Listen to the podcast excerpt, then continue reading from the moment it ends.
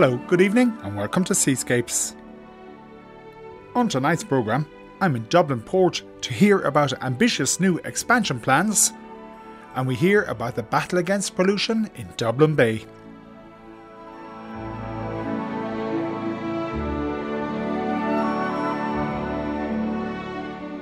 Dublin Port last week launched a large development project for the Poolbeg Peninsula across the River Liffey from the main port activity at the moment.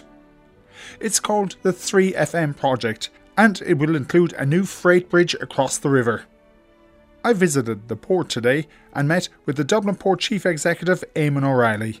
From his office on the fourth floor of his building, he first told me about recent developments in the port. We're looking out at an incredibly busy port, Fergal. And what you can see immediately outside the, the building is the completion of works on a, a new roll on, roll off terminal. We refer to it as T4. That will open um, probably around April or May of next year.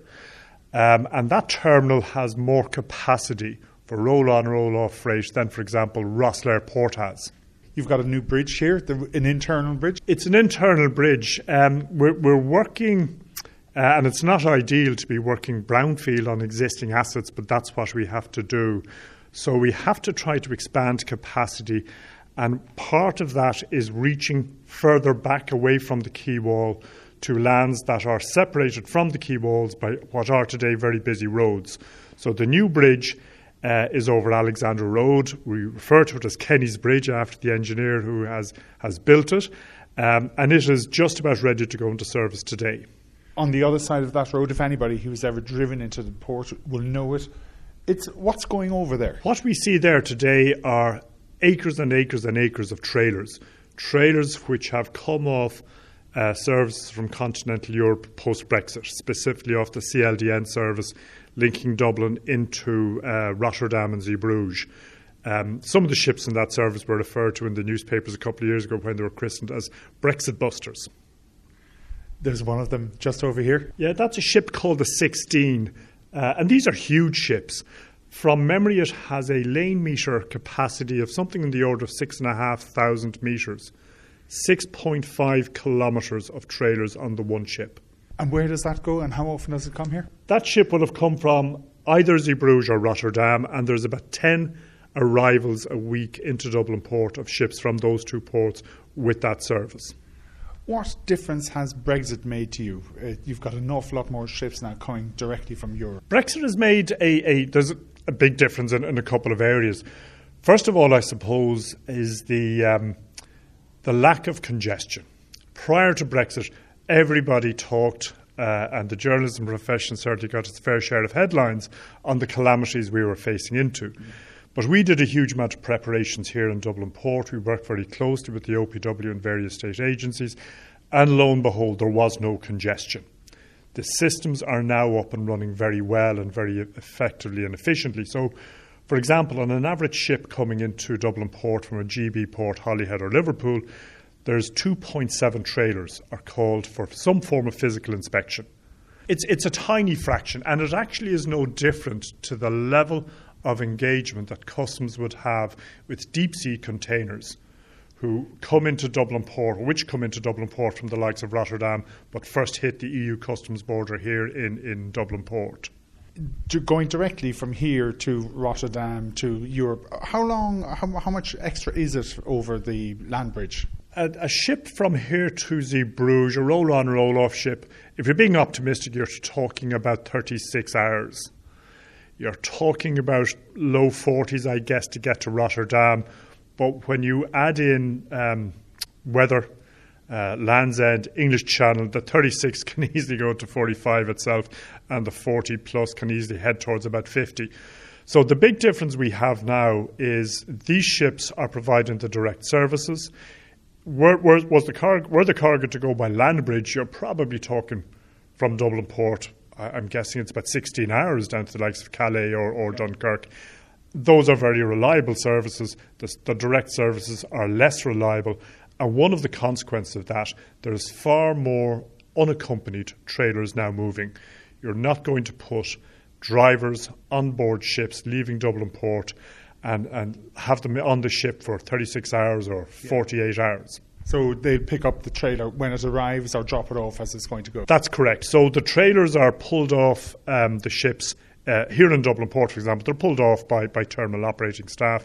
They're put into the yards that we're looking out the window at, and then a driver will turn up to pick it up as and when. Now, what's really bad about that from Dublin Port's point of view, that takes away port capacity. Because when you have a ferry load of driver accompanied um, trailers coming from the likes of Holyhead, the ramp drops, the drivers were driving off, going straight out the Dublin Port Tunnel. That does still happen today, but in far fewer numbers. To deal with all of this, then, and as going on, you have very big plans. We, we do indeed. We've we've just um, we've just launched a project. We refer to it as the 3FM project. Now, we do give our projects terrible names, but the name has a meaning. It's the third and final master plan project. And what's important about that, it is the final project we envisage being necessary to bring Dublin Port to its ultimate capacity by 2040. And that's of great historical significance. 2040 will be 333 years from the founding of Dublin Port by way of the creation of the first Port Authority, the ballast office back in 1707. So the 3FM project has been launched, and the launching of it means we, we are starting to do the design work on it in January of 2022 with the aim of lodging a planning application in the first quarter of 2023. It's taken us about a year to get to this point where we're able to tell people what it is we are planning. So we have set up uh, a website. It has videos of, of, various people from Dublin Port explaining the project. It has good quality um, general arrangement drawings of what we envisage, and it has um, some some CGIs to allow people envisage what what might occur. Also, I think very importantly, there are fantastic images up there uh, up there of what's on the Poolbeg Peninsula today. There's a lot of talk about the Poolbeg Peninsula and developing housing on it. When you see the actual reality, you have an incinerator burning 600,000 plus tons you have a great big, one of Europe's biggest wastewater treatment plants, which is subject to uh, odour leakages, let's call it. We have got power stations. There is, and we've oil storage tanks from Nora. There's just no possibility to build huge housing on the Poolbeg Peninsula, and the lands that we own, we need to develop those for port capacity we're talking about across the river here. What are you thinking of, or what are you planning on putting over there? The lands that we have on the Poolbeg Peninsula, it's about one fifth of the total port estate. So the developments we're proposing are for unitised trade, so roll on, roll off, lift on, lift off, trailers and containers. And we aim to develop two terminals over there, which will have 20% of the capacity we think we need by about 2040 what will that look like? What it'll look like for people familiar with, with the, the Liffey or with the Eastlink Bridge, you, as you come to the Eastlink Bridge from the south side, you pass a, an existing container terminal with blue cranes. Mm. That's run by a company called Marine Terminals Limited, who are owned by Peel Ports, the, the owners and operators of, of, of Liverpool, the Port of Liverpool. So we envisage moving the container terminal about a kilometre down the river eastwards and putting it right in front of the two iconic chimneys that the ESB have. That will allow us to have a terminal which has more capacity, access to deeper water. We're talking about bringing it down at minus 13 metres, and we would create a terminal with the capacity of about 360,000 containers per annum. How big is that in comparison to what you already have? It would be the biggest container terminal both in Dublin Port and on the island of Ireland. And in addition to that, the existing container terminal, we're, we're planning to turn that into a roll on, roll off terminal for freight trailers. So, the type of business I've described coming from continental Europe. And we're looking to put a, a terminal there with a capacity of about 288,000 trailers per annum. When this plan is completed as comparison to now, how much bigger will Dublin Port be? Overall, we're, we're looking to provide capacity to allow for approximately a doubling of Dublin Port's throughput between 2020 and 2040. Now, I, I think that's quite likely to occur. When you look long term from 1950 to 1980, for example, there was an average annual growth rate then of 3.2%. From 1980 all the way up to 2010, it was an extraordinary 4.7%. So you don't need much of an average annual increase to get a doubling in just 20 years. We've, we've got to be careful and make sure we plan for it. If it doesn't happen, we don't have to build the projects, but we have to have the planning permissions in place and the plans ready to go. Now, there were three things that struck me about this. The first is you're planning to build a new bridge across the Liffey. It'll be quite a big bridge. It, will be the, physically the most noticeable thing that people will see. Absolutely. The, all of that unitised capacity we're talking about on the south side, we would not dream of bringing that project to An Bord Pleanála and suggest that we would put all of that traffic over the Eastlink Bridge or the Tom Clarke Bridge to give it its, its, its more modern name. There just is not capacity on that bridge. So if we are to build out those terminals on the Poolbeg Peninsula, we need to have new and independent access to those from the north side of the port. All of the traffic has to go in and out of the Dublin Port Tunnel. Yeah. So what we're proposing is, is a bridge and a small road all of which would be internal Dublin Port uh, roads referred to as the Southern Port Access Route or the SPAR. In terms of the local environment, the effect of that will be to bring all of the HGV traffic, and we think the, the traffic that's going to the incinerator sh- should be using this bridge as well. Take all of that traffic off the, off the existing public roads, off East Wall Road, off the Tom Clarke Bridge, off Pigeon House Road, and put it onto this private road, which will have enough capacity for a volume in the terminals which is not going to increase beyond its capacity. Therefore, it would be a road which would be almost guaranteed to be congestion free. Now, I can't think of very many roads ever built in Ireland in my lifetime which you could say we're not going to congest. So this bridge would be on the sea side of the existing toll bridge. It would have to open. It, it would have to be an opening bridge unless a decision was taken to uh, not to have an opening bridge, which uh, I can't see happening. We always have to maintain some access to the stretch of river, uh, John Rogerson's Quay and North Wall Quay, to be able to bring tall ships in or to be able to bring pleasure craft in on, on occasions. It wouldn't be a bridge that opened very frequently, but we have to maintain access. I think the, the, the Matt Talbot Bridge kind of isolated an, a large part of it from Allbus. And then previously, obviously, the, the Loop Line Bridge would have stopped sailing ships. Sure from going any, any further up uh, uh, westwards up up into the city. So yeah, it would have to be an opening bridge, and we've, we've, we're starting now to to design our project. The important thing we did in launching is we're beginning what we're, we're describing as a conversation. How often do great big infrastructure projects come out when they're in the Bord Pleanála process and there's a public consultation of about six weeks and it is very difficult for people to take on board what's being proposed, to make any, any meaningful submission on the project, be it positive or negative. So we're beginning a public conversation before we begin the design work and a full almost year and a half before we launch for planning.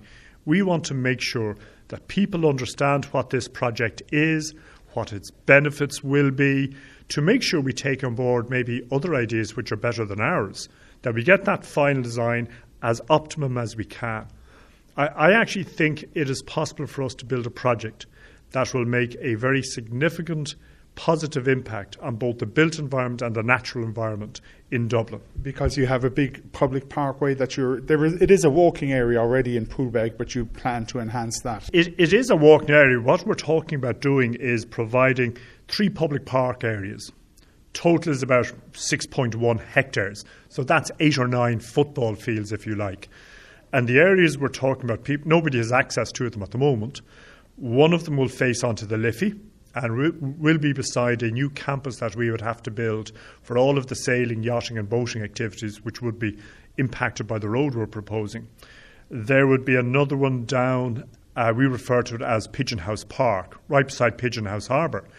From there, people would get magnificent views of ships coming in and out of the port, and we would have a turning basin in the river at that point as part of the project. So you would see the great sights of, of very, very large ferries, ferries like Ulysses and W.B. Yeats and so on, turning in the river in front of you. And I, I, that is an endlessly fascinating thing. We, we know that from, from the people we, we talk to walking the Great South Wall. And the third park would be on the south side of the peninsula and would open up onto, onto Sandymount Strand right adjacent to the Pembroke and Dublin 4 uh, development on the Irish Glass Bottle lands. If people want to take a look at this plan, where do they see it? If they go on to, if, if you just Google uh, Dublin Port 3FM, 3 being the number 3, Dublin Port 3FM, that will bring to, to a website, and there you will be able to, to listen to the project promoted from within the port and some of our advisors, describe it. You will see our, our, our, general arrangements, and you can download a lot of information. And most important, you can contact us and have a chat or tell us what you think, whether you like it, loathe it, or have better suggestions for us. We're here to listen to you. And that was Dublin Port Chief Executive Eamonn O'Reilly. And you'll find a link to the port development plans on the Seascapes website rte.ie slash seascapes. Staying in the Dublin area, there's an ongoing battle between environmentalists and the sewage treatment plant in Ringsend about overflows into Dublin Bay. I was at the swimming spot in Seapoint on Dublin Bay yesterday to hear from the leading campaigner on the water quality in the bay. My name is Jerry Jones, and I am the chairperson of SOS Dublin Bay and we're here on the at the beautiful beach at Sea Point beside the Martello Tower on a beautiful sunny uh, winter's day with a blue sky. So a pleasure to be here and to talk to you. It's an idyllic situation, Dublin Bay. It's a fantastic facility to have so close to the city, yep. but you have big concerns. I have, yeah. Like I'm, for, I'm fortunate, like many people in Dublin, to live close to the bay, um, which is an extraordinary amenity for the enjoyment of people of Dublin, uh, whether they're swimmers, people walking on the beaches, uh, having their picnics with their kids on the beach, sailing, diving, windsurfing, whatever else as well. It's an extraordinary uh, facility to have. And uh, my concern is the, the, the significant problem of the water quality deteriorating due to the outfall of sewage from the plant in Ringsend and other sources as well. We have a major sewage treatment plant over here. We can see it just behind the towers yeah. here it was only, but when was it opened? And then it was going to serve the whole city, but that hasn't turned out.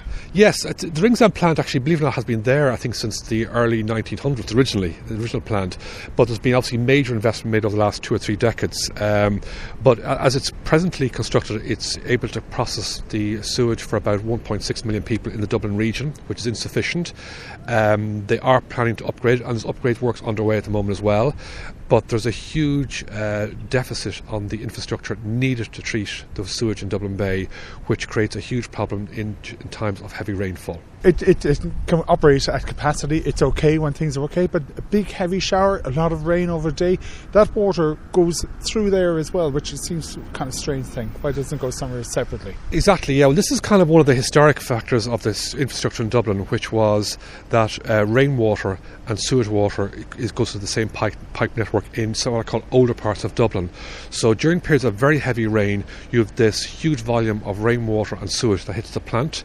The plant can't handle that that volume. And what they have to do is uh, basically discharge that, that water untreated into the bay. So during periods of heavy rain, you get very, very bad water quality problems in the bay. Is that the way throughout the world that rainwater and sewage is, goes into the same place? Um, it, it is historically, but not in more modern times. In more modern times, and certainly like in the last say, 30, 40, 50 years, in the Dublin region, like in most European cities, you've got two pipe networks one for surface drainage for, for rainwater, so it, it drains rainwater away into, say, rivers and, and, and, and, the sea, where there's no, there's no actually effluent in that at all, and there's a separate pipe network to take sewage from buildings, houses, homes, office blocks into a sewage plant. They're two entirely separate networks, which solves that problem to some extent. Okay, but to do that here, the cost would be astronomical, so that's probably never going to happen. Yeah, yeah. However, what happens here when it rains, when there's heavy rain, the, the plant can't cope. So what you have when very heavy rain periods, would actually clearly happen more often outside the summer season rather than in the summer season. So we're talking about autumn and winter specifically. Okay, you have this huge volume of water. It hits the plant in Ringsend, and in Ringsend, what they have to do, they have holding tanks to try and handle this extra water. But at a certain point, they overflow as well. So what they have to do at that point is they have to either open up the tanks and discharge into the sea, or else the sewage backs up into the into the pipe network and arrives back in people's homes, which clearly they don't want to have happen as well. So the solution they have is they open up the the, uh, the overflow tanks and they discharge. Uh, untreated sewage and rainwater into the, into, into the bay. So we know for the four-year period from tw- uh, up to 20, uh, December 2020, um, about 8.9 million cubic metres of untreated sewage was released into the bay. That's not my figures; that's Irish Water's figures, which is about 75 Olympic pools each month. So the volumes are huge, and that does not count, by the way, what's called stormwater overflows, of which is about 410 in the Dublin region, which also discharge uh, sewage into the bay in those type of examples of heavy rain. That is not measured at all, but is thought to be the, the same or more than what happens from, comes from the plant. What effect does that have on this beautiful place? It, well, first of all, it's a, it's a public health hazard. It breaches uh, European uh, norms and World WHO norms as well. So what happens is uh, people are swimming in water uh, that they think is safe, but in fact is not safe, which is really, really worrying. Uh, now, in that regard, there. To be fair to the authorities, they do test the water from the 1st of June until the 15th of September, which is defined as the bathing season in Irish legislation. That is transposing a European directive and it's been done incorrectly in Ireland. Uh, they should be testing when people are swimming. As we sit here, stand here this morning, there are people swimming just here. Absolutely. I mean, like, I mean, that's the thing about swimming was traditionally more a summer sport in Dublin Bay, uh, so June, July, and August, which is what's been historically called the bathing season. In more recent times, particularly around COVID, it's become a mass type of uh, event all year round. So, like as you see today, there are people swimming here as well. Weekends, you have hundreds of people swimming around Clontarf, uh, Dublin, Dublin Bay, Sea Point, Sandy Cove, Killiney as well. So, like the state has a duty of care to test water and inform people when it's safe to swim or not. We have Counsel's opinion. The Irish state not only is it breaching European directive, the 2006 Bathing Water Directive, it's also abdicating responsibility of duty of care, which is a public health issue for us, and that is a really real concern, which we're pushing hard to get change in that as well regularly over the summer we get no swim notices in Dublin Bay? Yes, that happens. It happens regularly. It happens every year now. Uh, as you know, uh, Sandymount Beach has been permanently closed because of sewage, so that beach is no longer even tested. It's designated as not safe at all. Uh, other beaches here, both Killiney, Sandy Cove, and Sea Point, have been closed from time to time. When it happens, uh, this happens after the water is tested and it fails certain norms, and notices are put up on the council website and at the location itself. But as I said earlier, that only happens from the 1st of June to the 15th of September. Outside that period, no testing, sorry, little testing is done, and people don't know if it's safe to swim or not. And it, we, we know it is a, the rainfall is heavier in winter time. Therefore, the time they don't test is the time they should be doing more testing. I've reported on this before, and people do report getting kind of throat infections, Yes. all that kind of thing from Yes. the water. We have we have people on the record who have come to us who have been treated for E. coli infection, some by their GP, some have been hospitalised. So we have cases of that. Now it's difficult to get a handle on exactly how many cases there are. The the, the, H, the HSE reporting doesn't drill down to the cause of the, the E. coli infection, which is a notified, notified, notifiable uh, sickness. They don't uh, drill down to find out exactly what the cause of it is. But there's absolutely people getting sick from this as well. And I believe this has the potential to be an army deafness type case uh, kind of scenario of where people are going to get sick. The state will is not acting in accordance with the duty of care to, to protect people's health. And I think this could end up in a very serious uh, matter for the state with a very large cost to the state if the state does not act now.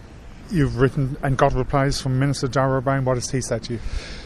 That's interesting. Uh, we have another meeting with Mr. Darragh O'Brien um, going back to last uh, June. Uh, he has engaged with us. He has said that he wants to deal with this issue, but we're getting very mixed messages from the officials about this, which is a real worry. Uh, the bottom line is. Uh, while commitments are being, have been made about doing something, uh, there's no time frame on when that will be done by, and there's no clarity on exactly what he wants to do. Uh, we're calling for all year round testing of the water in accordance with the, the 2006 Bathing Water Directive of the European Commission. We want that done all year round, not just for the, two, the three and a half months it's done pr- presently. We've no commitment on that as well, but we have asked for a decision to be made by the 8th of December, uh, which is the next meeting of the expert group in the Department of Housing and Environment about this matter. If we don't get a commitment by that stage, we'll have to escalate matters, which unfortunately it looks like that's going to happen at this stage. How much would it cost to do all these works that are needed?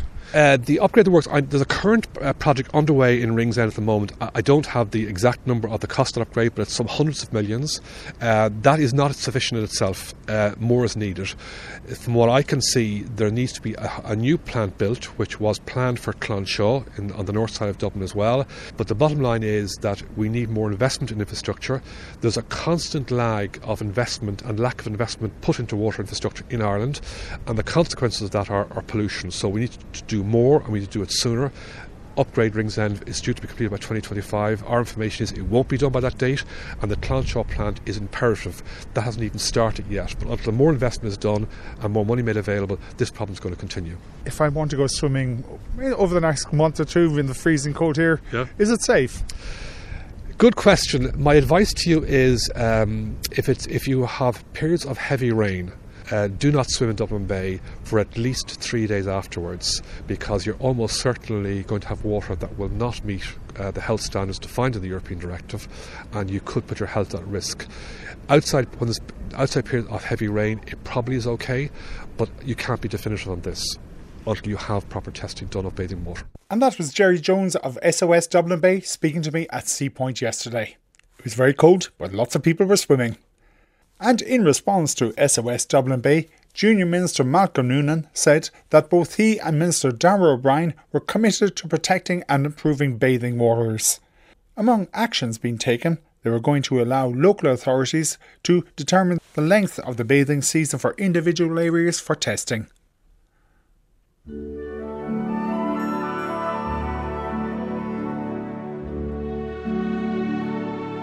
And that's it for Seascapes for this week. We're back at the same time next Friday. Everything on the programme is podcast. It's on our website, rte.ie slash seascapes. If you want to contact me or the programme, the email is seascapes at rte.ie. If you're anywhere on or near the water over the next week, stay safe. Seascapes is presented and produced by Fergal Keane.